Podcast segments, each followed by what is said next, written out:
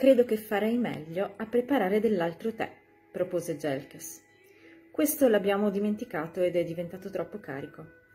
Non che normalmente il tè carico lo infastidisse, a patto che fosse caldo, e la teiera accanto al fuoco stava praticamente bollendo, ma sperava di avere la possibilità di pensare un po' prima di impegnarsi in giochetti psicologici con la persona seduta sul suo divano sfondato.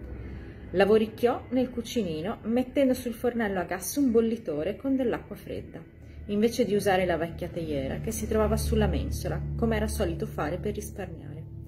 Di certo aveva bisogno di riflettere un po'. Intuiva chiaramente dove voleva arrivare Paston.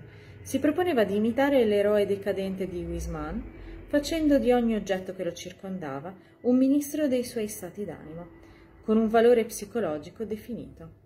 La sua intenzione, tuttavia, non era quella di dar vita a una sensibilità estetica, ma di entrare in contatto con quelle forze antiche, dimenticate, di cui si parla nei libri. Secondo, secondo Hugh Paston, erano oggettive e Jelkes non riteneva saggio disilluderlo in quel momento. Lui invece sapeva, grazie a trent'anni di letture e di esperienze, che erano soggettive. E Dio solo sapeva quali inferni o paradisi un uomo poteva scatenare nella propria natura, servendosi dei mezzi che proponeva Paston. Estratto da Il dio dal piede caprino di Dion Fortune, un libro a cui siamo particolarmente affezionati perché eh, fra i suoi protagonisti c'è eh, un libraio.